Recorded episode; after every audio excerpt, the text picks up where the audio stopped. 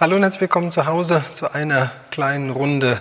Äh, ein Seminar über das Thema Herz, über das Thema Blutdruck, Bluthochdruck, niedriger Blutdruck und deine Gefäße. Genauso auch, ähm, auch in dem Zusammenhang nochmal so ein kleines, so einen kleinen Exkurs über das Lymphödem, weil das viel mit deinen Gefäßen zu tun hat. Ja, und am Ende der Sendung, beziehungsweise gebe ich dann auch wieder immer so ein paar Tipps, was man wirklich machen kann, um ähm, das Herz, das Blut einfach zu verbessern. Von daher wird das eine, hoffentlich für dich auch eine spannende Sendung. Und ähm, ich möchte so ein bisschen nochmal zu letzter Woche etwas sagen. Ähm, zur letzten Woche, da habe ich äh, über die Haut gesprochen und da möchte ich noch mal ganz kurz zusammenfassen. Die Haut ist unser größtes Organ und davon hängt unheimlich viel ab. Die Haut atmet, die Haut verliert Feuchtigkeit, Flüssigkeit. Und was ich letzte Woche in dem ganzen, ähm, in dem ganzen Zusammenhang gar nicht mehr wirklich ausgeführt habe, und das möchte ich an der Stelle noch mal nachholen, das ist trockene Haut, unreine Haut, ähm, Schuppenflechte, und Ekzeme, die haben ursprünglich den, die haben wirklich den Ursprung, dass sie, ähm, dass die Menschen leider ähm, das Falsche trinken und davon auch noch zu wenig. Und das ist, ähm, ich glaube auch, dass bei den Teenagern sieht das ein bisschen anders aus. Dann gibt es, gibt es extrem große hormonelle Schwankungen, die da noch mit reinspielen. Aber nichtsdestotrotz, Teenager trinken leider auch viel zu wenig, viel, viel zu wenig und auch meist das Falsche. Also gerade Energy-Drinks, Fruchtsäfte, und irgendwelche Schorlen und natürlich Alkohol tut dann sein Übriges dazu. Ähm, also wenn man einem Teenager erklären würde, dass er seine Haut besser in den Griff bekommt, wenn er viel Flüssigkeit reinbringt, dass die Haut eine größere Spannkraft wieder bekommt, eine höhere Feuchtigkeitsdichte, ähm, dass die Haut sich dann von innen heraus reinigt. Ähm, das wäre schon toll, wenn das auch junge Menschen verstehen. Und dann sind die Hormonschwankungen gar nicht mehr so der ausschlaggebende Punkt. Genau das Gleiche gilt für Schuppen, Schuppenflechte, Ekzeme äh, und auch Neurodermitis. Das ist alles, beruht alles darauf, dass die Haut mehr oder weniger von innen heraus vertrocknet ist und ähm, dadurch einfach ja, keine Feuchtigkeit enthält und auch keine Feuchtigkeit, ähm, keine Feuchtigkeit mehr transportiert, nicht so wirklich und dann die Außenschicht dann vertrocknet. Das ist ähm, immer das leidige Thema. Deswegen ist es wirklich ultra, ultra wichtig, dass man genug trinkt. Wenn man nicht genug trinkt, dann haben wir wirklich das Problem, dass wir vertrocknen, nicht nur innen, sondern halt auch außen. Falten sind da das kleinste Problem, Zellulite ist da das kleinste Problem, sondern ähm, die größeren Probleme, die ich, und das ist, dann sieht man nachher wieder, wie sich dieser ganze Kreis schließt. Ähm, das hat unheimlich viel auch zu tun mit deinem Blut, mit der Blutversorgung, mit der Sauerstoffversorgung, mit der Zellversorgung. Und das alles wirst du, ja, also wenn du die ganzen Seminare, die ich jetzt in letzter Zeit gemacht habe, alle mal so hintereinander schaust, wirst du feststellen, ähm, wie das alles zusammenhängt, weil es ist dann ist extrem interessant.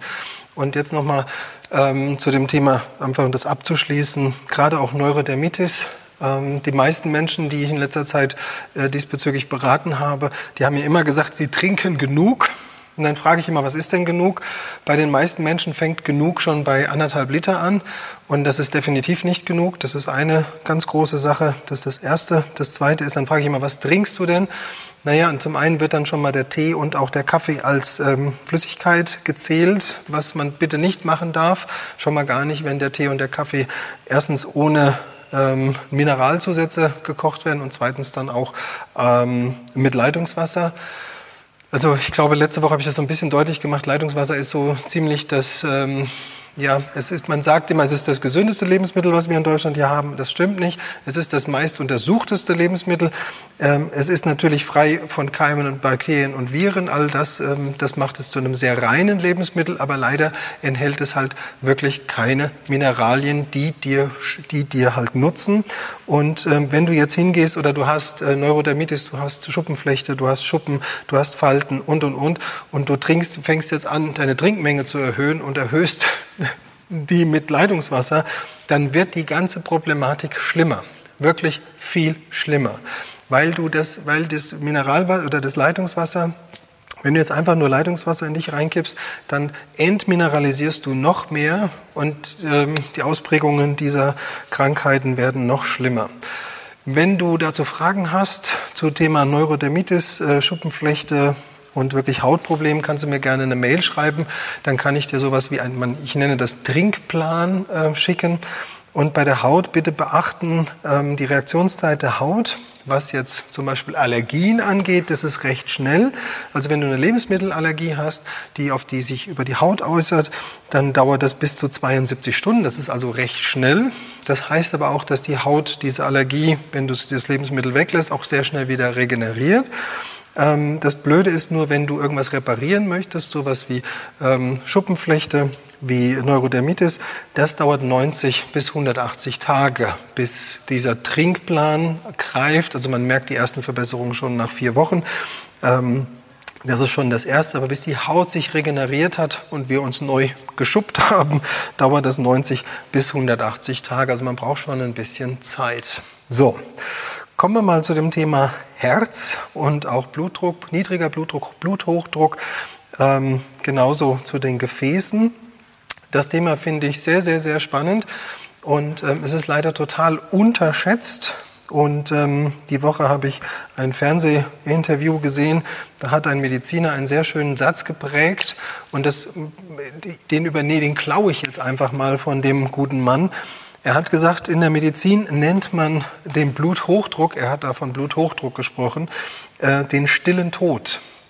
Und ähm, genauso sollte man es auch sehen. Und man kann sich nicht freisprechen davon, dass man es nicht bekommt, wenn man so ein paar Vorsichtsmaßnahmen nicht ergreift. Und ähm, leider ist es wirklich so, dass diese dass der stille Tod, wir können nicht in uns hineinsehen, wir können nicht gucken, wie sind unsere Gefäße, haben wir irgendwo Ablagerungen, haben wir, also es nennt sich Arteriosklerose, haben wir, haben wir ein Gefäß, haben eine Gefäßverkalkung, haben wir eine Gefäßverengung, haben wir ähm, gute, haben wir ein flüssiges Blut.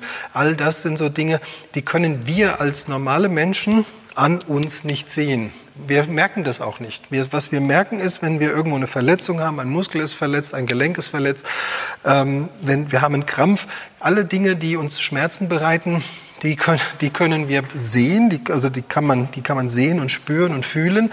Was, alle, was dein Herz und dein Blut angeht, kannst du das leider nicht sehen.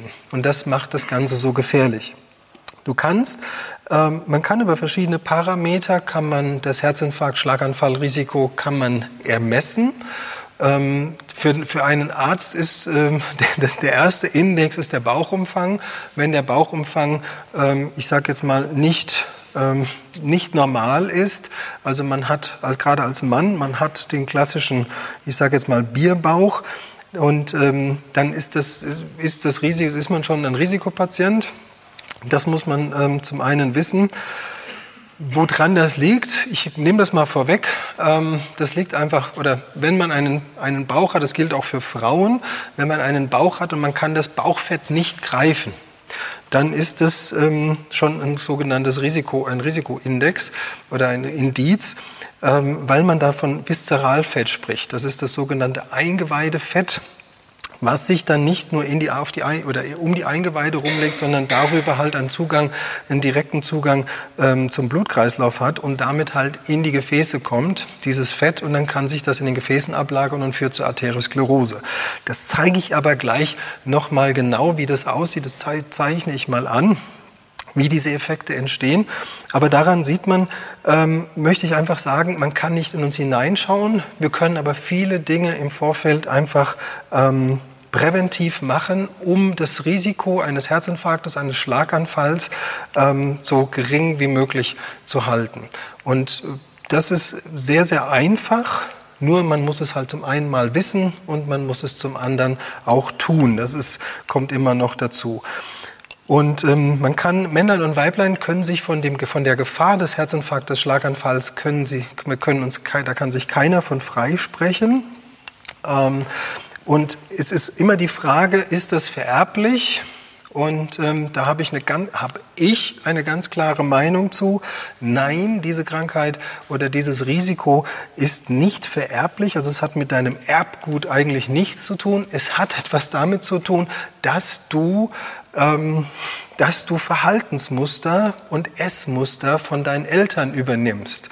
Also die kriegt man vererbt und deswegen kann man Rückschlüsse ziehen, wenn du halt genauso lebst wie dein Vater und dein Vater hat einen Herzinfarkt und du isst und bewegst und trinkst genau das gleiche wie dein Vater, dann ist die Wahrscheinlichkeit, dass du auch daran erkrankst oder dass du das auch bekommst, ist sehr, sehr hoch. Bist du aber komplett anders wie dein Vater, du isst anders, hast einen anderen Stressfaktor, du hast einen, einen komplett anderen Lebensstil, und du bewegst dich, dann kannst du ziemlich sicher davon ausgehen, dass du kein, dass du das nicht bekommst, was dein Vater bekommt. Und das gilt eigentlich für alle Krankheiten, wo man immer sagt, kam das in ihrer Familie schon mal vor. Und deswegen kann ich dir da so ein bisschen die Sicherheit oder auch die, möchte einfach die, ein bisschen die Ruhe geben, dass, äh, falls du in deiner Familie die und die Erkrankungen hattest, dass, dass, dass, die, dass die wenigsten Erkrankungen wirklich ähm, genetisch bedingt sind, das heißt vererblich. Das ist wirklich, es gibt ganz wenige Krankheiten, die wirklich auf dem Papier vererblich sind. Alles andere, diese klassischen Dinge, die sind, diese ganzen klassischen Dinge, wo man immer Angst vor hat, die sind nicht vererblich, wenn du anders lebst als deine Eltern. Das ist ganz wichtig zu wissen und deswegen solltest du dir mal anschauen. Erstens, gibt es in deiner Familie irgendwelche solchen Erkrankungen? Und wenn es die gibt, wie haben diese Menschen gelebt? Und auch da ähm, ja, die Frage nehme ich gleich auf. Gibt es äh, Schlaganfall durch dickes Blut? Ja, ja, da komme ich gleich zu. Ähm, und deswegen solltest du dich fragen, und das ist ein bisschen das Gefährliche, was man immer denkt, das möchte ich an der Stelle auch einfach mal für die Allgemeinheit sagen. Ich höre ganz oft, ach, hast du gehört, der hat einen Schlaganfall gehabt oder der hat einen Herzinfarkt gehabt. Der war doch immer gesund, der hat nie geraucht, der hat nie getrunken. Wie kann denn das sein? Ähm, also erstens, Ganz wichtig, du bist nie 24 Stunden bei einer Person dabei. Niemals. Das, selbst wenn du einen Ehepartner hast, bist du da nicht 24 Stunden dabei, du weißt nicht, was der macht. Das ist das eine. Das zweite ist, man weiß, man kann nicht in die Person hineinschauen. Das heißt, und das ist ganz wichtig, dass, ähm, was wir nicht sehen an einer Person, ist der Stresslevel. Wir können schon sehen, wenn jemand gestresst ist, aber wir können nicht in ihn hineinschauen und können nicht den Cortisolspiegel sehen, den diese Person hat. Und dadurch können wir gar nicht sagen, dass die Person gesund ist, nur weil wir sie sehen, weil er draußen rumläuft, weil er draußen joggen geht, weil er Fahrrad fährt oder, oder, oder. Das ist kein Indiz dafür, dass die Person immer gesund gelebt hat und auch immer gesund war. Also bitte macht euch frei davon und das finde ich immer so fatal, wenn dann gesagt wird, ach guck mal, der hat einen Herzinfarkt gehabt, der sah doch immer so gesund aus. Siehst du, es trifft auch die Fitten und es trifft auch die, die sich gesund ernähren. Das ist Bitte mach dich frei davon. Wir sind niemals 24 Stunden bei einer Person dabei. Du weißt nicht, wie viel Fett der gegessen hat, wie viel Zucker der gegessen hat. Und da kommt man gleich, ähm, sind wir dann schon mitten im Thema eigentlich ähm, was das alles miteinander zu tun hat. Und dann siehst du, wie sich dieser Kreis gleich schließt. Weil es hat alles, hat alles spielt miteinander zusammen. Und das finde ich halt so spannend an, der, an dem Thema Gesundheit. Wenn man mal so da so ein bisschen rein, rein, sich reindenkt, dann sieht man auf einmal, ach du liebe Zeit, das da, von da, von da, von da, und auf einmal macht's Klick, und dann denkst du, okay, jetzt mm, ist es dann doch recht einfach, wenn man mal alle Zusammenhänge mal zusammennimmt und auch mal versteht, dann weiß man, was Ernährung macht. Dann weiß man, warum Ernährung ähm, was mit dem Blutdruck zu tun hat. Dann weiß man, was Ernährung mit dem Gehirn und auch mit Alzheimer und Parkinson zu tun hat. Wenn man sich so ein bisschen damit aus, mit auseinandersetzt, was wir essen und wie das in unserem Körper transportiert wird, nämlich über eine einzige Flüssigkeit, und das ist unser Blut. Und wenn wir, und deswegen ist die Frage ganz, äh, gerade ganz, äh, ganz gut gewesen, die hier über Instagram reinkam, hat dickes Blut etwas mit Schlaganfall zu tun? Ja, und genau das ist nämlich schon der erste Punkt. Und ähm, da möchte ich auch so ein bisschen ansetzen. Ich möchte aber vorher einfach mal so zeigen, wie groß ist das Herz, wo sitzt es? Also das Herz, wenn du eine Faust machst, das ist die normale Herzgröße von der jeweiligen Person. Ein Sportlerherz, dann reden wir aber von einem Profisportler, die haben sehr oft einen sehr, Größe, einen sehr großen Muskel, weil das Herz ist ein Muskel. Das ist eine ganz wichtige Information. Das Herz ist ein Muskel. Es ist der wichtigste Muskel in deinem Körper.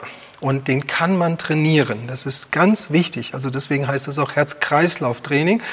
Und das Herz, das hat eigentlich nur eine Funktion, nämlich ähm, es wird immer durch Nervenimpulse gesteuert und dann fängt es an zu schlagen. Und diese Nervenimpulse, die kommen aus dem Hirn und wenn die, äh, wenn irgendwas, in, also das sind Impulse, das sind elektrische Impulse, und wenn diese Impulse irgendwie gestört werden, Und äh, du weißt, Elektrizität und in unserem Körper fließt die Elektrizität über Flüssigkeit. Wenn diese Flüssigkeit in deinem Körper nicht die richtige Leitfähigkeit hat durch Mineralien, dann kommt es sehr oft dazu, dass es auch zu sogenannten Fehlleitungen kommt. Und das kennen wir umgangssprachlich als Herzrhythmusstörungen. Das ist nichts anderes wie fehlgeleitete Impulse, die auch zu, und der, der Herz, das Herz, der Herzmuskel, das ist ein Muskel, und der kann krampfen. Und deswegen, wenn die Mineralien in deinem Körper nicht ausbalanciert sind, dann kommt es dazu, dass es zum einen Fehlleitungen kommt und zum anderen kommt es dazu, dass das Herz anfängt zu krampfen. Und das kennen wir als ähm, Herzrhythmusstörungen, die sehr unangenehm sind, aber müssen nicht unbedingt tödlich sein. Nichtsdestotrotz hat das, wenn du Herzrhythmusstörungen bekommst, dann weißt du, dass dein Elektrolythaushalt, also dein Mineralhaushalt im Körper nicht stimmt. Das ist so. Und da brauchen wir auch dann wirklich, da müssen wir nicht weiter drüber reden. Das muss man einmal verstehen, dass das Herz von diesen Impulsen abhängt. Diese Impulse können nur richtig gesendet werden, wenn der Mineralhaushalt stimmt. Wenn der Mineralhaushalt nicht stimmt, kommt es zu Fehlfunken. Und das heißt zu Herzrhythmusstörungen. Dann fängt das Herz an zu krampfen.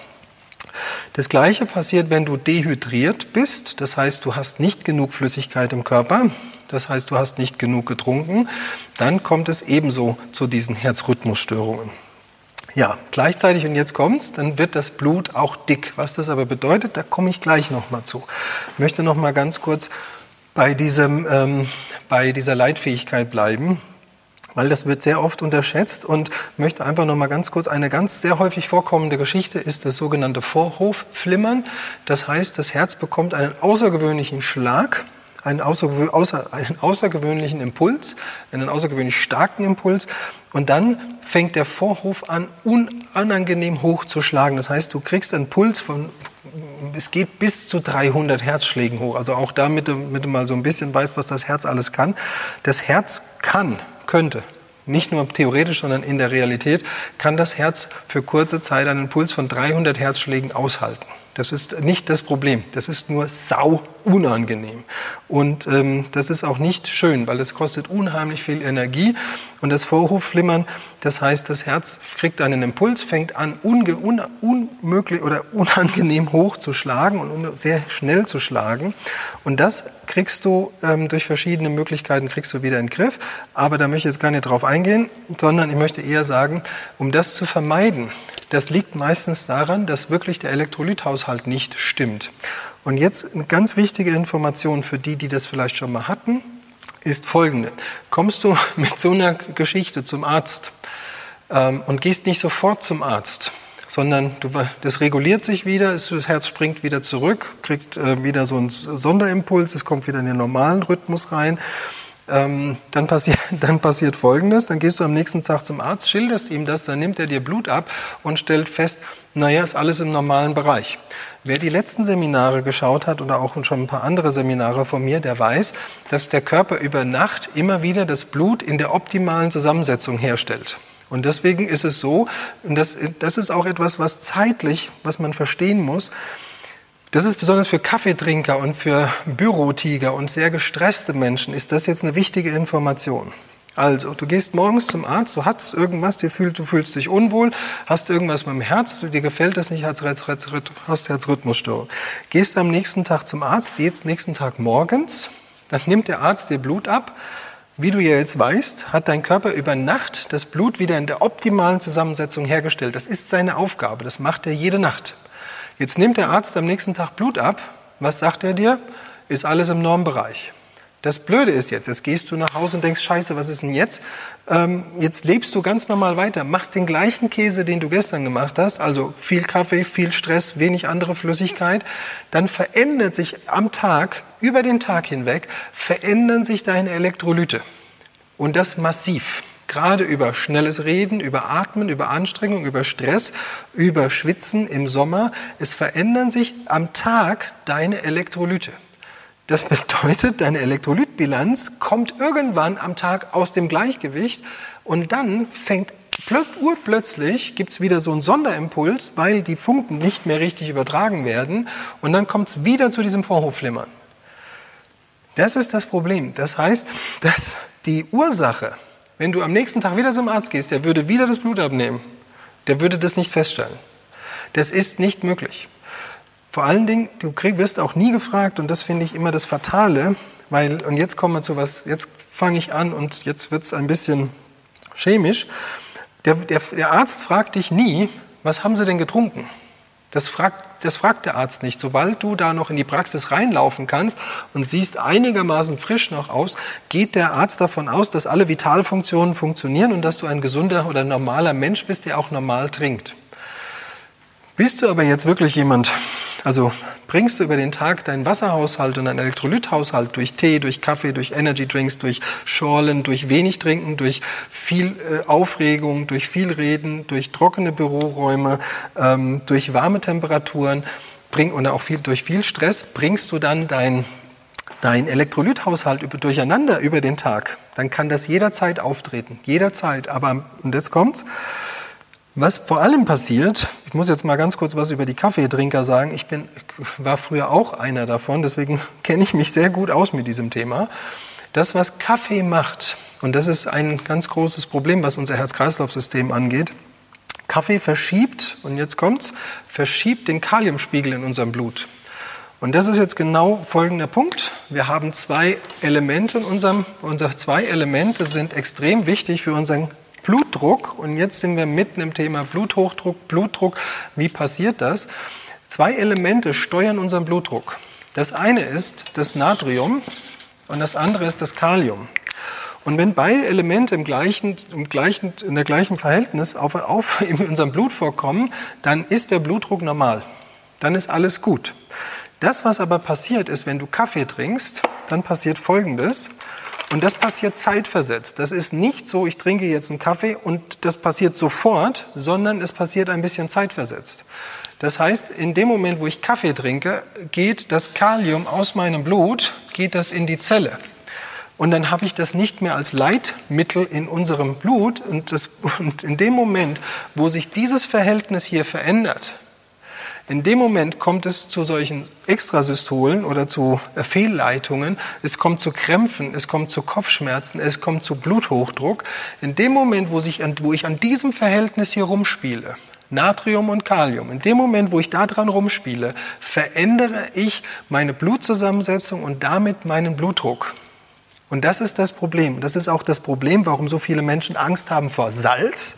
Weil, wie du siehst, das Salz in unserem Blut ist jetzt recht hoch.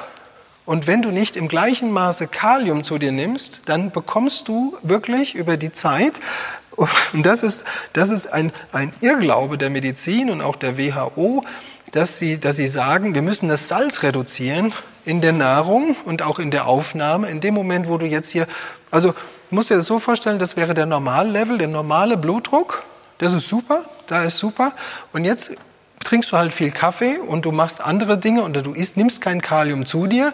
Du reduzierst also durch den Verbrauch, den du zu dir nimmst, das Kalium, weil es kommt ganz selten in der Nahrung vor. Also nicht, es kommt nicht viel vor und es kommt auch nicht so in Massen vor wie das Natrium. Und du isst ganz normal.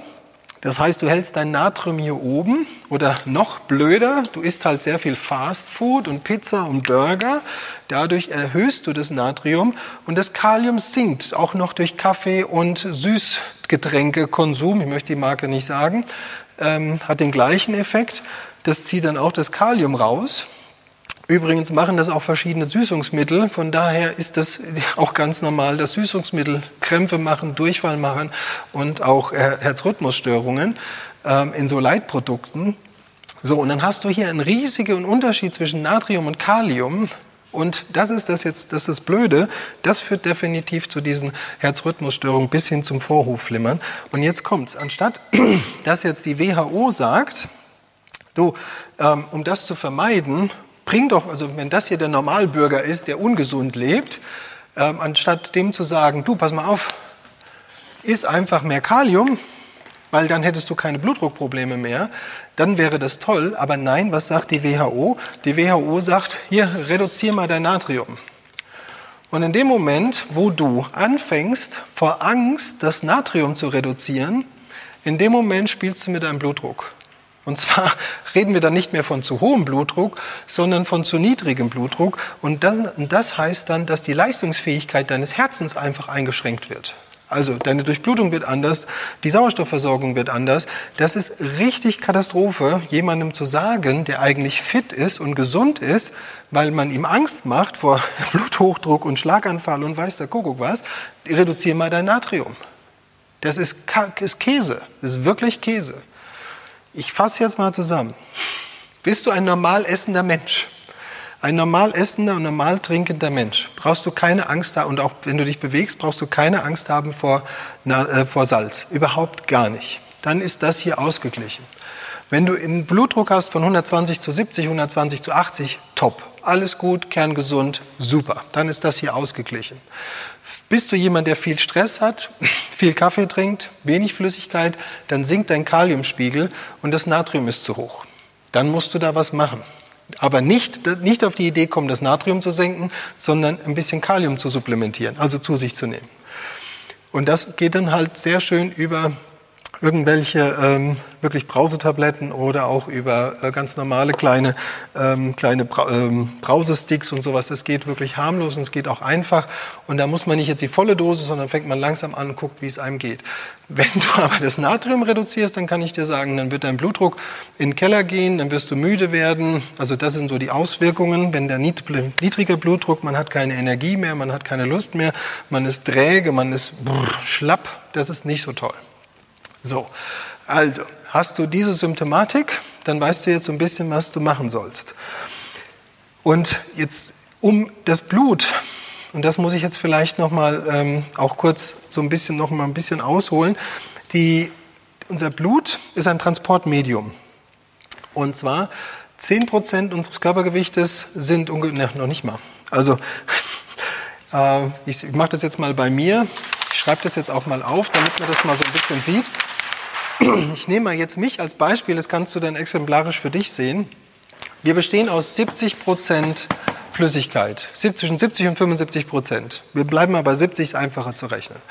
Und ich wiege 100 Kilo. Dann heißt das, dass bei mir 70 Liter Wasser drin sind. 70 Liter Wasser. Ich bin ein sehr sportlicher Mensch und ich habe auch ein sehr großes Herz und ich habe auch ein paar Muskeln. Also ich habe definitiv 10 Prozent davon sind Blut. Also ich habe ungefähr 7 Liter Blutvolumen. Und das jetzt kommen wir zu einem ganz großen Irrglaube, was das Herz und das Blut und die Blutwerte angeht. Das Blöde ist, dass wenn wir das Blut untersuchen, denken wir immer, dass wir eine Aussage über unseren ganzen Körper bekommen. Das stimmt nicht. Du bekommst nur eine Aussage über 10 Prozent, über, über das fließende Medium. Über die Gesamtkörperspeicher hast, kriegst du keine Aussage. Das heißt, misst du, lässt, lässt du von deinem Hausarzt dein Blut messen, dann kommen in der Regel gute Werte raus. Wenn du nicht halb tot bist, kommen da gute Werte raus. Leider wiegt das den Patienten in einer sehr, sehr gefährlichen Sicherheit. Das heißt, oh, ist ja alles in Ordnung. Und schon ist das für das nächste Jahr alles in Ordnung. Aber wie ich eben gesagt habe, alleine schon der Konsum von Kaffee, von Stress und, und, und an einem Tag kann dieses Gleichgewicht auseinanderbringen. Was, der, was diese Blutanalyse aber nicht sagt, ist, wie es um die anderen Speicher in deinem Körper zu, bestellt ist, weil die, die Mineralien sind ja nicht nur in deinem Blut gebunden, sondern auch in dem Rest. So. Das ist ein ganz großer Nachteil, was unser Blut angeht. Aber für dich muss wichtig sein, dass du verstehst, unser Blut ist ein Transportmedium von Zucker, von Energie, von Mineralien, das sind die Leiterstoffe, und von Flüssigkeit. Und, und jetzt kommt was ganz Wichtiges, von Sauerstoff. Wenn das Blut nicht dünn ist, dann kannst du dir das vorstellen, wenn eine nicht, also wenn eine zähe, dickflüssige Flüssigkeit durch deine Adern rauschen muss und das auch noch schnell, das funktioniert nicht. Deswegen muss ich mal kurz was trinken. Ähm, also mach dir mal ganz kurz Gedanken, was schneller durch deine Adern fließt, Wasser oder Buttermilch. Das ist ein sehr schönes Beispiel. Kannst du mal kurz überlegen. Wasser oder Buttermilch. Wenn man nicht, und wie kriege ich jetzt eine Buttermilch flüssig? Jetzt stell dir vor, du hast jetzt jahrelang nicht genug getrunken, du hast sowas wie Bluthochdruck, dann ist dein Blut recht dick. Wie kriegt man das dünn? Ah ja, mit Trinken. Ich brauche also dünnes Blut. Ich brauche recht dünnes, sehr, sehr flüssiges, viskoses Blut. Also es muss eine hohe Viskosität haben, ein schnelles und hohes Fließverhalten, ein Transportverhalten. Wenn du also nicht genug trinkst, dann dickt dein Blut ein und das ist ziemlich doof, weil dickes Blut kann nicht genug Sauerstoff transportieren. Das kommt jetzt noch obendrauf. Das heißt, dickes Blut macht dich wieder müde, macht dich träge, macht dich äh, nicht ausdauernd und so weiter. So, und jetzt komm, möchte ich ganz kurz etwas erklären zu deinen Adern, zu deinen Gefäßen, zu deinen Arterien. Und das ist für alle Menschen ultra wichtig. Das ist wirklich kein Spaß, sondern es ist ganz, ganz, ganz wichtig, dass man versteht, wie das funktioniert. Eine Ader, ein Gefäß, eine Arterie ist nichts anderes wie ein Bindegewebsschlauch. Also das heißt, dieser Rand hier, das ist also, das ist der Rand, das ist also der, der Mantel, das Gefäß. Und dadurch fließt Blut.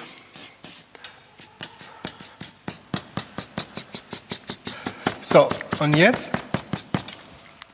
und wer jetzt so ein bisschen aufgepasst hat, der weiß, und das ist jetzt das Wichtige, dass dieser Mantel, der Gefäßmantel, das aus was die Ader oder die Arterie besteht, das ist Kollagen.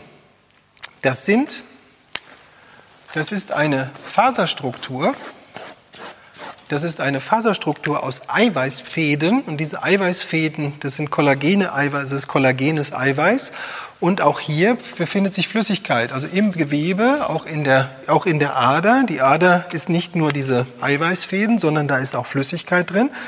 Und warum das so ist, das ist und jetzt kommt der springende Punkt und das erklärt wirklich einfach alles. Wenn du diese Struktur hier als Mantel sehen würdest, und das ist das Besondere an unseren Adern, strengen wir uns an, da kannst du gucken, dann wäre, wenn ich das jetzt anspanne und hier einen Druck erzeuge, dann, wär, dann haben die die Möglichkeit, die dehnen sich aus. Und das nennt man Elastizität.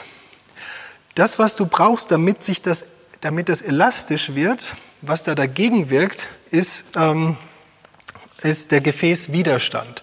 Also wir haben hier zwei Faktoren. Das eine ist die Gefäßelastizität und das andere ist der Gefäßwiderstand. Wir brauchen beides. Wenn du jetzt nicht trinkst, wenn du über Jahre lang, über Jahre nicht getrunken hast, hast du zum einen hier Buttermilch, das ist das eine. Und das andere ist, du hast hier verklebte Fasern. Die sind komplett starr. Bedeutet, die verlieren ihre Fähigkeit, sich auszudehnen und zusammenzuziehen. Das ist das große Problem. Das heißt, sie können, wenn du dich anstrengst, können sie sich gar nicht mehr so weit auseinanderdehnen, wie du es eigentlich bräuchtest, um die Blutmenge, den Sauerstoff zu transportieren. Und das heißt, ich mach dir das mal vor, wenn das ein Gefäß ist und dann puste ich mal Luft dadurch, wenn, und das sieht dann so aus, also wenn ich mich anstrenge, dann geht die Ader auf und geht wieder zu. Bei jedem Puls geht die auf und geht wieder zu. Das ist die Funktion des Herzens, also es pumpt und in dem Moment, wo es pumpt, geht das Gefäß dehnt sich auf und zieht sich wieder zusammen und das nennt man Gefäßelastizität und dieser Mantel besteht aus Flüssigkeit und Eiweißfäden. Wenn das starr ist, dann sieht das so aus. Also ich kriege ein es gibt einen sogenannten Staudruck. Das Gefäß dehnt sich nicht aus. Das Blut kommt nicht, kommt nicht, kommt nicht alles durch. Und es will eigentlich viel mehr Blut hier durch. Wenn das Gefäß sich ausdehnen kann, dann schafft es die Mehrmenge.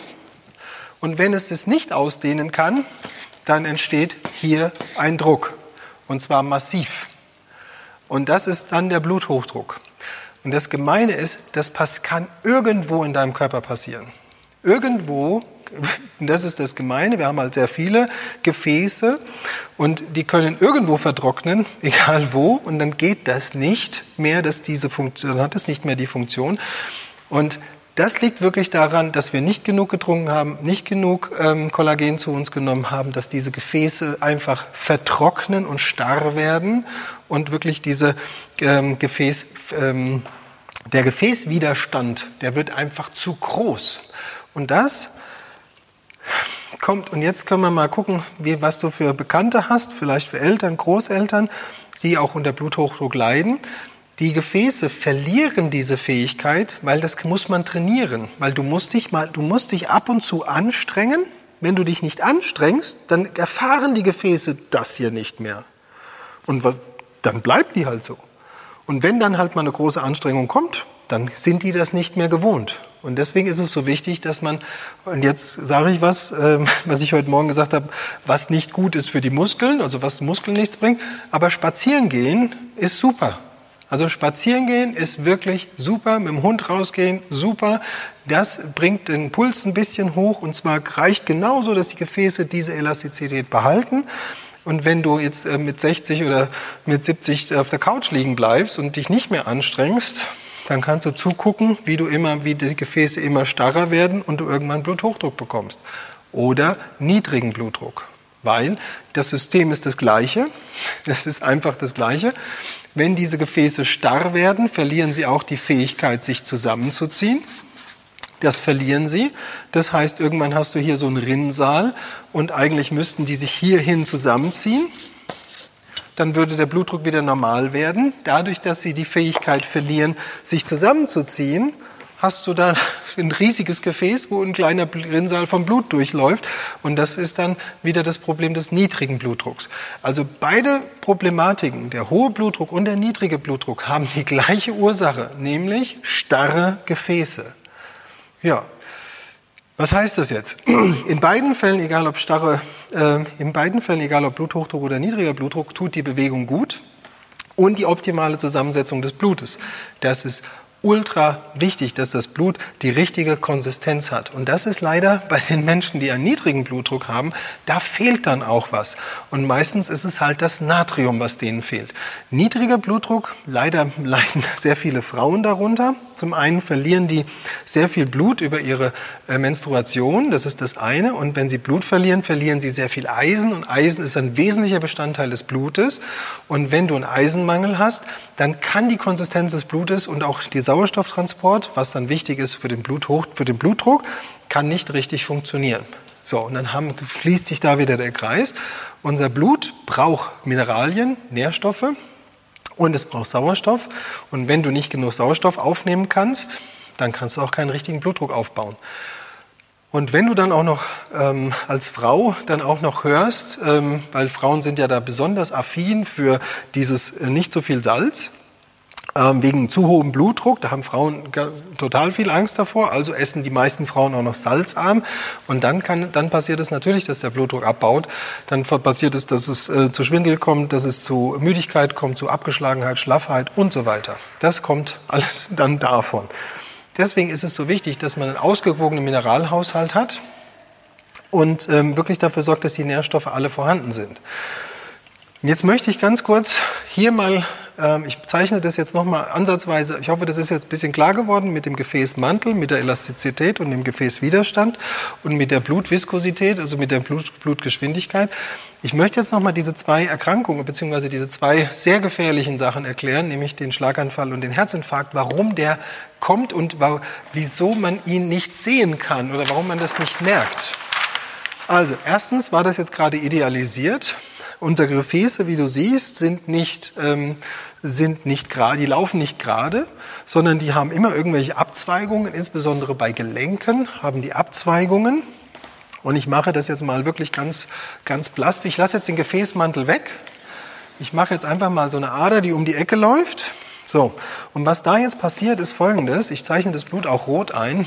Wenn das Blut jetzt hier lang kommt, so, und leid, und du, du bist jetzt, bist jetzt, hast jetzt ange, oder wir nehmen mal den typischen, typischen, typisch 50-Jährigen, der halt durch einen Job sehr gestresst ist, äh, nicht gesund äh, trinkt und nicht gesund isst. Das heißt, er hat ein sehr dickes Blut, er hat sehr starre Gefäße und vielleicht hast du das bei einem Wehr, bei einem Wasserwehr schon mal gesehen. Wenn, ähm, etwa, wenn etwas um die Ecke fließt und wenn das Blut hier um die Ecke kommt, dann gibt es hier so einen Punkt, das ist, oder machen wir, ich mache das jetzt noch mal ein bisschen deutlicher. Ähm, jetzt hat diese Person auch noch leider ein bisschen schlecht gegessen, nicht auf die Fette geachtet, nicht auf den Zucker geachtet. Das ist nämlich auch nochmal so ein Ding. Wenn du zu viel Zucker im Blut hast, dann kristalliert er irgendwo. Wenn du zu viel Fett im Blut hast, dann kristalliert das irgendwo. Und kristallieren heißt, es bildet irgendwo Plaque und dann gibt es hier so äh, Punkte ähm, und das wird dann halt auch immer mehr. Und irgendwo im Gefäß bilden sich dann solche Ablagerungen, das ist die Arteriosklerose, durch Zucker und durch Fettablagerungen. Und jetzt kommt das Blut Jetzt trifft das hier auf diese Ablagerung. Es ist für das Blut jetzt kein Problem. Es wandert hier außen drum vorbei. Das ist kein Ding. Nur die, das, was jetzt gefährlich ist, ist jetzt nicht hier dieses Plack, sondern das Problem ist, dass hier hinten ein sogenannter Totwirbel entsteht. Das heißt, da sammelt sich jetzt Blut an. Das andere Blut fließt jetzt hier oben drüber. Und hier dieses dieses Gerinnsel, diese, ich habe es jetzt schon gesagt, das ist ein sogenanntes Blutgerinnsel. Dieses Gerinnsel, das heißt, das Blut gerinnt dort. In dem Moment, wo das Blut nicht mehr im Umlauf ist und an einer Stelle bleibt, das kennst du, wenn du dich kratzt und es fängt an zu bluten und dann ähm, fängt das irgendwann an, so eine Haut zu binden und so zu bilden und das fängt dann an zu gerinnen, dann gibt es hier so ein, so ein Gerinnsel. Und wenn du jetzt, jetzt gibt es zwei Möglichkeiten. Und das ist ziemlich doof. Entweder das, dieses Blut gerinnt jetzt so groß, dass es vom Blutstrom wieder mitgerissen wird und dann geht es in den Blutkreislauf. Das ist das Blöde. In dem Moment, wo du ein Blutgerinnsel hast, was sich an so, einem, an so einer Ecke hier bildet und da für einen Moment haften bleibt und es wird dann groß und dann wird es mitgerissen, weil es zu groß geworden ist, dann, hast du das, dann kannst du dir eigentlich nur noch aussuchen, wie du sterben möchtest. Entweder geht es, ähm, geht es in die Lunge, das ist ziemlich blöd, weil dann erstickt man sehr elendig. Das wäre das eine. Das zweite ist, es geht ins Herz, es setzt dort die, äh, eine, eine, eine Arterie zu, dann hast du einen Herzinfarkt. Oder dieses Blutgerinnsel schießt ins Hirn und setzt da irgendwas zu und dann hast du einen Schlaganfall. Also das ist beides. Das, alle drei Sachen sind sehr unangenehm. Ähm, das erste ist tödlich, wenn das, wenn das in die Lunge geht. Ähm, eine sogenannte Thrombose. Wenn das in die Lunge geht, dann ist es dann ist rum. Dann ist wirklich, kannst du nichts mehr machen. Wenn das Ding ins Hirn geht, hast du einen Schlaganfall. Der kann tödlich sein, muss aber nicht. Wenn das Ding ins Herz geht, hast du auch die Möglichkeit, ist ein, Herzinfarkt, kann tödlich sein, muss er aber nicht. So, und jetzt hast du aber auch noch, deswegen gibt man bei solchen Patienten, die ähm, übergewichtig sind, Bluthochdruck haben, gibt man einen sogenannten Gerinnungshemmer. Und dieser Gerinnungshemmer verhindert, dass sich das da bildet. Also es macht einfach das Blut dünn und ver ver verhindert die Blutgerinnung. Das passiert dann nicht mehr da. Heißt aber nicht, dass das Ding nicht auch da ist. Das ist das Gefährliche. Man wiegt die Person wieder in einer sehr, sehr, sehr trügerischen Sicherheit und das ist ganz, ganz gefährlich. Nämlich in dem Moment, wenn das hier nicht mehr ist und die Person trotzdem weiter ungesund ist, wird dieses Plack hier immer größer. Und entweder hast du zwei Möglichkeiten. Das Ding wird, beide werden so groß, dass sie das Gefäß zumachen und dann bekommt man den sogenannten Stent. Das ist das, was man dann macht. Dann schiebt man hier so einen Schlauch, einen Netzschlauch rein, der wird dann aufgedehnt und ähm, dann wird das hier wieder frei gemacht. Deswegen siehst du, wenn du jetzt Bluthochdruck bekommst und du bekommst einen Blutgerinnungshemmer, das schützt dich nicht. Und jetzt kommt's, dieses, dieses, dieser Plaque hier, der kann die gleiche Gefahr bedeuten wie das Gerinnsel. In dem Moment, wo du dich anstrengst, kann sich dieses Plaque hier lösen und kann die gleichen drei Dinge auslösen. Das ist ganz, ganz blöd. Das ist ziemlich blöd. Okay? Also in dem Moment, wo du dich anstrengst, kann sich dieses Plaque hier lösen und kann genauso in die Lunge, ins Herz oder in das Gehirn gehen. Deswegen bitte nicht in die drückerische Sicherheit verfallen, wenn ich ein Blutgerinnungsmittel bekomme, das, äh, das mich beschützt vor sowas. Um, auf gar keinen Fall. Deswegen darf man kein Vitamin K2 nehmen. Vitamin K2 im Zusammenhang mit Blut steigert die, den Gerinnungsfaktor. Das heißt, das Blut gerinnt besser. Das ist für einen normalen, gesunden Menschen ist das super. Aber für jemanden, der so ist, ist das überhaupt nicht gut, weil das Blut gerinnt hier schneller. Deswegen darf jemand, der Blutverdünner nimmt, kein K2 nehmen, weil in dem Moment wird der Blutverdünner wieder aufgehoben.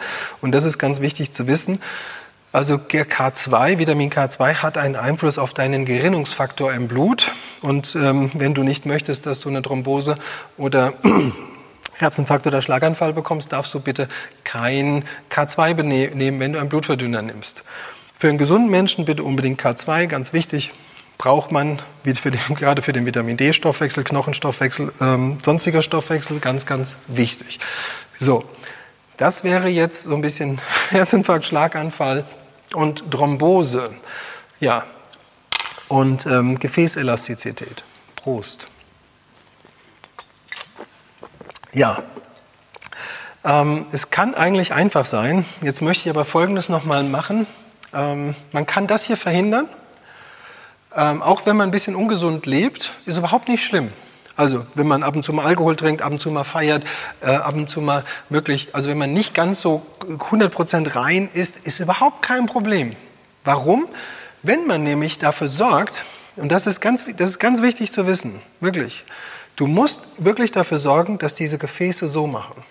Wenn du regelmäßig Sport machst, ist die, deswegen ist das so wichtig, auch das ist darum, die Ärzte sagen, Sport hilft gegen sowas, weil wenn deine Gefäße sich immer durch Belastung, durch Belastung immer auf und zu dehnen, dann kann sich da nichts ablagern.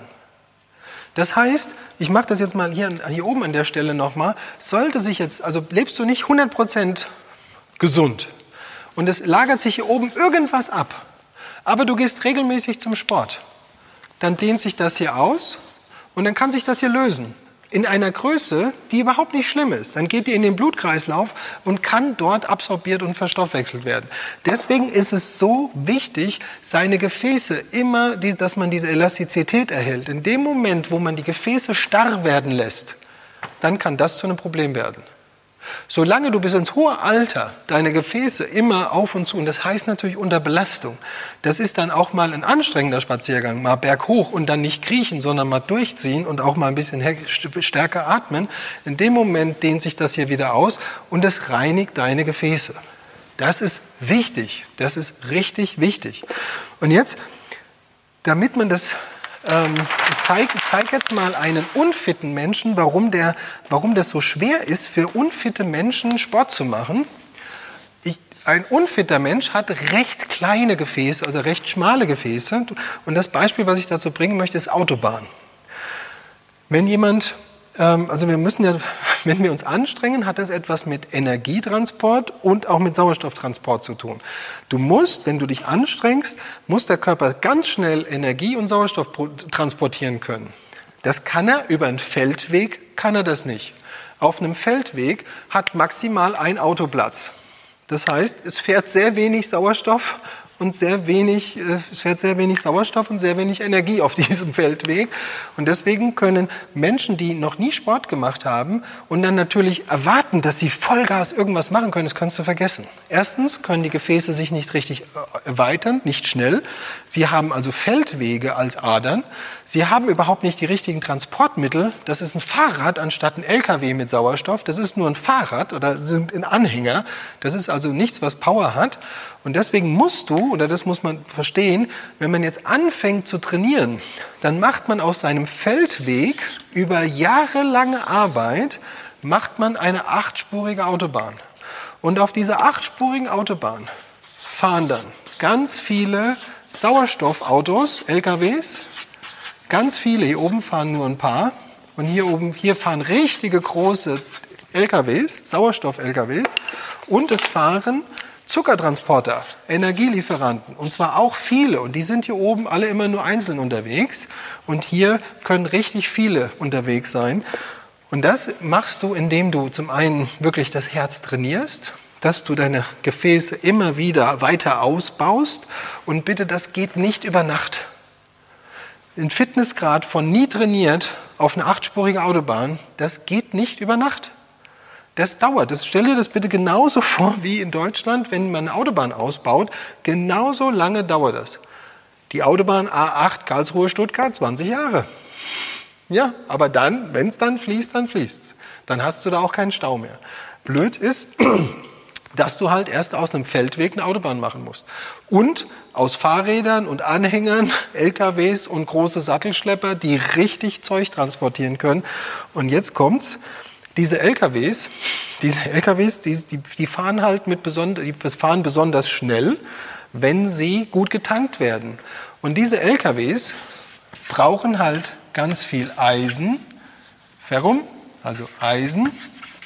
Und diese LKWs brauchen ganz viel Q10. Beide Elemente sind ultra wichtig für den Blut- und Sauerstofftransport.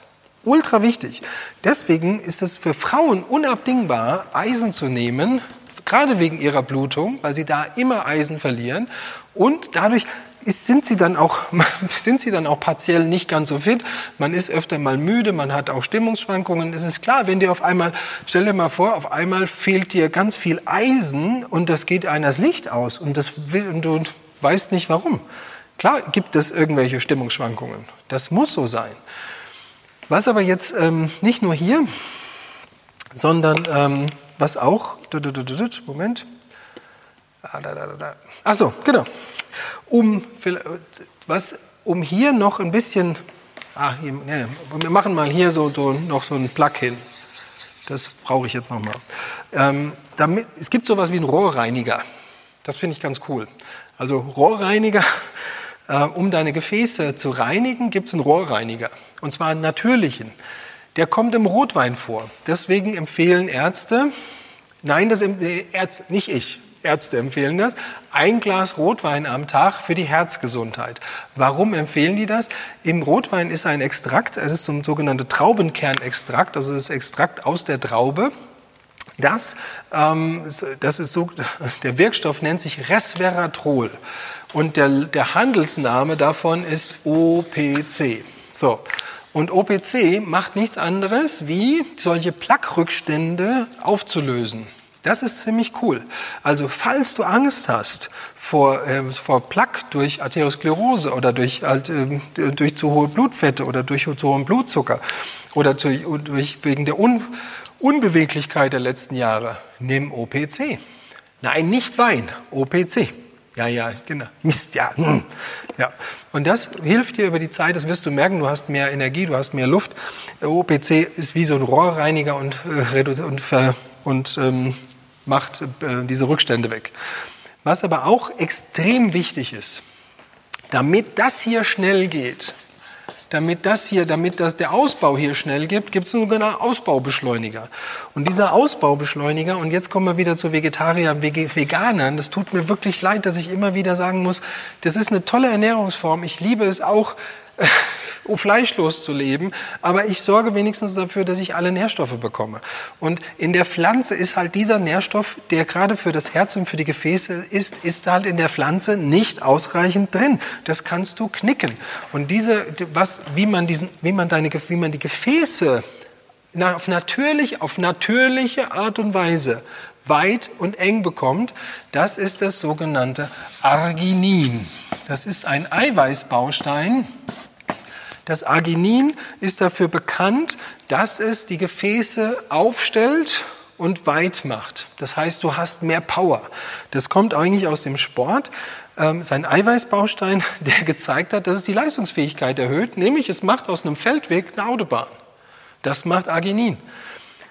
Für die Männer, man sagt immer, das ist das äh, Viagra ohne Rezept weil es hat die gleiche Wirkfunktion wie das Viagra, nur ohne Nebenwirkungen. Das ist halt das ziemlich coole. Und ähm, Arginin ist eine Aminosäure, also ein Eiweißbaustein, völlig natürlich. Der, den kann man auch vegan bekommen, weil der wird dann halt in hochkonzentrierter Form aus den Pflanzen genommen. Aber du kannst so viele Pflanzen gar nicht essen, dass du ausreichend Arginin zu dir nimmst. Die Dosis von Arginin sind fünf bis acht Gramm am Tag. Das ist schon recht viel. Ich würde auch maximal bis fünf gehen. Wenn du zu viel nimmst, dann kann das so ein bisschen Euphorie, ein bisschen, ein bisschen, ha, bisschen ähm, Aufgeregtheit machen. So, generell alle Vitamine, sind für dein Blut notwendig. Alle. Auch die B-Vitamine. Insbesondere die B12 fürs Gehirn. Ganz wichtig für den Gehirnstoffwechsel, für die Verarbeitung auch von Sauerstoff im Gehirn. Von daher bitte unbedingt B12, an das B12 denken und nicht wenig, sondern auch da recht viel. Und generell reden wir immer auch von dem Vitamin D. Das hat für alles, auch für dein Blut, ganz wichtige, ähm, also Vitamin D ist eines der äh, wichtigsten Elemente in deinem Körper. Das ist ein Hormon, das ist ein sogenanntes Prohormon. Es ist kein Vitamin. Das ist auch wichtig zu wissen. Und jetzt kommen wir nochmal zu meinem Lieblingsthema. Das Wichtigste, was du brauchst für dein Herz. Ich habe eben ganz am Anfang gesagt, das Herz ist ein Muskel, damit das entspannt schlagen kann. Damit sich das entspannt, damit das entspannt schlagen kann, brauchst du Magnesium. Brauchst du Magnesium. Und zwar auch viel. Mit viel Magnesium im Blut ähm, sind alle Muskeln recht entspannt, auch alle Nerven. Das ist das Salz der Nerven und das Salz der Muskeln. Magnesium ist ein Salz und ähm, ist hitzebeständig. Das heißt, man kann es auch erhitzen, das ist überhaupt kein Problem, entgegen zu Vitaminen. Ähm, ja, das ist also Magnesium, auch ganz wichtig. So, jetzt gucke ich nochmal auf meinen schlauen Zettel, was ich noch erzählen wollte. Nee, das war es eigentlich alles. Ich fasse mal ganz kurz zusammen. Ach so. Okay. Naja. Ich wollte das Geheimnis eigentlich für mich behalten, aber dann sage ich es halt doch. Ähm ich habe eine Sache unterschlagen. Ja, eine Sache habe ich unterschlagen. Und zwar, ich habe die deswegen unterschlagen, weil es halt ultra teuer ist. Und es ist halt nicht für jeden darstellbar. Der Körper kann es mehr oder weniger selber, selber herstellen, wenn du genug Kollagen und Vitamin C nimmst. Aber es ist ein hochkomplexer Prozess und du kannst den ganzen Prozess äh, ein bisschen beschleunigen und zwar diese Elastizität hier, dass die Gefäße sich auseinanderdehnen und zusammenziehen. Das habe ich ja gesagt, hängt von verschiedenen Proteinen ab, also dem Kollagen. Es sind drei ähm, Aminosäuren, also drei Proteintypen. Das ist Glycin, äh, Hydroxyprolin und Prolin. Das sind die ähm, drei wesentlichen Bestandteile von den von dem, ähm, ähm, von dem Kollagen. Und dann gibt es einen sogenannten Strukturbaustein. Und dieser Strukturbaustein, das ist ein Bindemittel für diese Aminosäuren, das ist wie so ein Kleber. Und dieser Strukturbaustein, der nennt sich Elastin. Elastin. Und dieses Elastin sorgt dafür, dass deine Gefäße elastisch bleiben. Aber nicht nur die Gefäße, die Haut, die, also alles, wirklich alles. Elastin. Das hat die Kosmetikindustrie mittlerweile auch erkannt. Diese Produkte mit Elastin sind ultra teuer, weil das Elastin recht schwierig ist. Eine Herstellung ist ein sogenanntes, wie gesagt, ist ein sogenanntes Strukturprotein. Und ähm, es hat halt seine Berechtigung. Ähm, es ist für den Körper sehr anstrengend und sehr aufwendig herzustellen. Deswegen, du wirst deine Erfolge haben, wenn du nur Kollagen nimmst. Der Körper baut auf Umwege dieses Elastin selber. Wenn du es aber von außen zuführst, hast du natürlich sehr schnell äh, größere Erfolge und natürlich, du kannst es natürlich gezielt sehr hoch dosiert zuführen. Das, ähm, aber ich scheue mich immer, sowas zu empfehlen, weil es ist sau teuer. Und das kann, kann sich nicht jeder leisten. Und dann heißt es immer, man kann nur gesund sein, wenn man Geld hat. Das stimmt nicht. Sondern du kannst ganz normal ein, ähm, das ganz normale Kollagen, das muss kein teures sein. Und dann hast du zwar, dann dauert es halt ein bisschen länger, aber du hast trotzdem diese Wirkung. So, Okay, jetzt war hier mal ganz kurz die Frage, was mit dem, ähm, mit dem, mit dem B12, welche Werte gut sind. Also in der Medizin, das will ich ganz kurz aufgreifen, weil es einfach wieder eine interessante, oder weil immer wieder mal so eine Frage ist. Äh, in der letzten Minute möchte ich das, es gibt medizinische Standards, die Blutwerte kommen über medizinische Standards und über medizinische Richtwerte das, wenn das in der Medizin der Richtwert ist, der kleinste und der größte Wert, und dann ist das bei Vitamin äh, B12, ist das hier irgendwo 350 bis, äh, 9, bis 750 ungefähr. Das wäre der Normwert. Und wir empfehlen einen Wert bis 2000. Bis 2000. Nur mal so. Ähm, zwischen 1500 und 2000 hast du eine optimale Vitamin B12-Versorgung fürs Gehirn. Alles drunter, unter 400, bei 400 fangen schon Mangelerscheinungen, Konzentrationsstörungen und sowas an, Kopfschmerzen und, und, und. Ähm, aber ab, ab 900, also ab 1000 macht das Vitamin B12 im Kopf erstmal Spaß. Ja. Ähm, ich lasse jetzt hier im Video am Ende nochmal die ganzen Nährstoffe mit der Dosierung einblenden. Das kann, wenn du das Video dann im Nachgang nochmal schaust, kannst du das hier auch anschauen. So, bei Instagram sind wir jetzt gleich zu Ende. Ich danke euch fürs Zuschauen. Ja, und auch zu Hause vielen Dank fürs Zuschauen und ähm, ich hoffe, es hat euch ein bisschen Spaß gemacht. Bis zum nächsten Mal.